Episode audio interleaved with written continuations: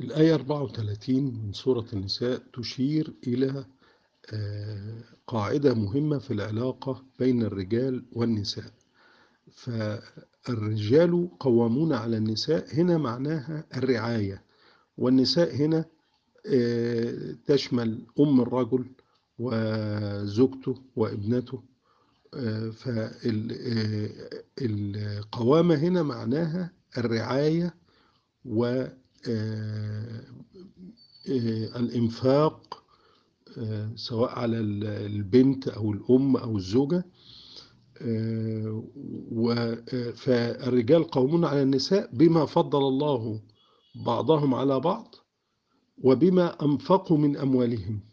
يعني لابد عشان الإنسان يبقى قيم على نسائه أن ينفق من ماله عليهن.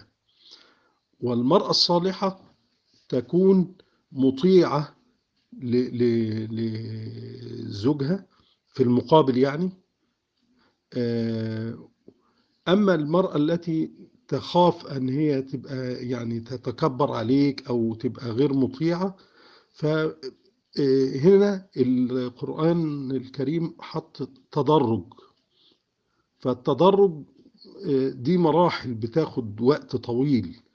يعني الوعظ أول خطوة وبعدين لو الوعظ ما نفعش يعني نلاقيها برضو أخلاقها بتسوء فيبقى الهجر في المضاجع مش الهجر في أوضة تانية ولا نسيب البيت وأمشي لا الهجر في المضجع يعني يوليها يديها ظهره بقى وما يتعاملش معاه.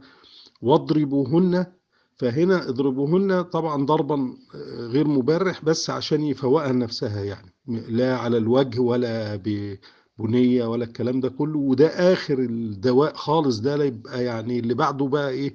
الطلاق. فإن أطعنكم فلا تبغوا عليهن سبيلا يعني ما خلاص لو هي بقت كويسة ما ما تظلمهاش. لأن كده يبقى أنت بقى إيه؟ الله وليها إن الله كان عليا كبيرا يعني هيبقى منك بقى لله.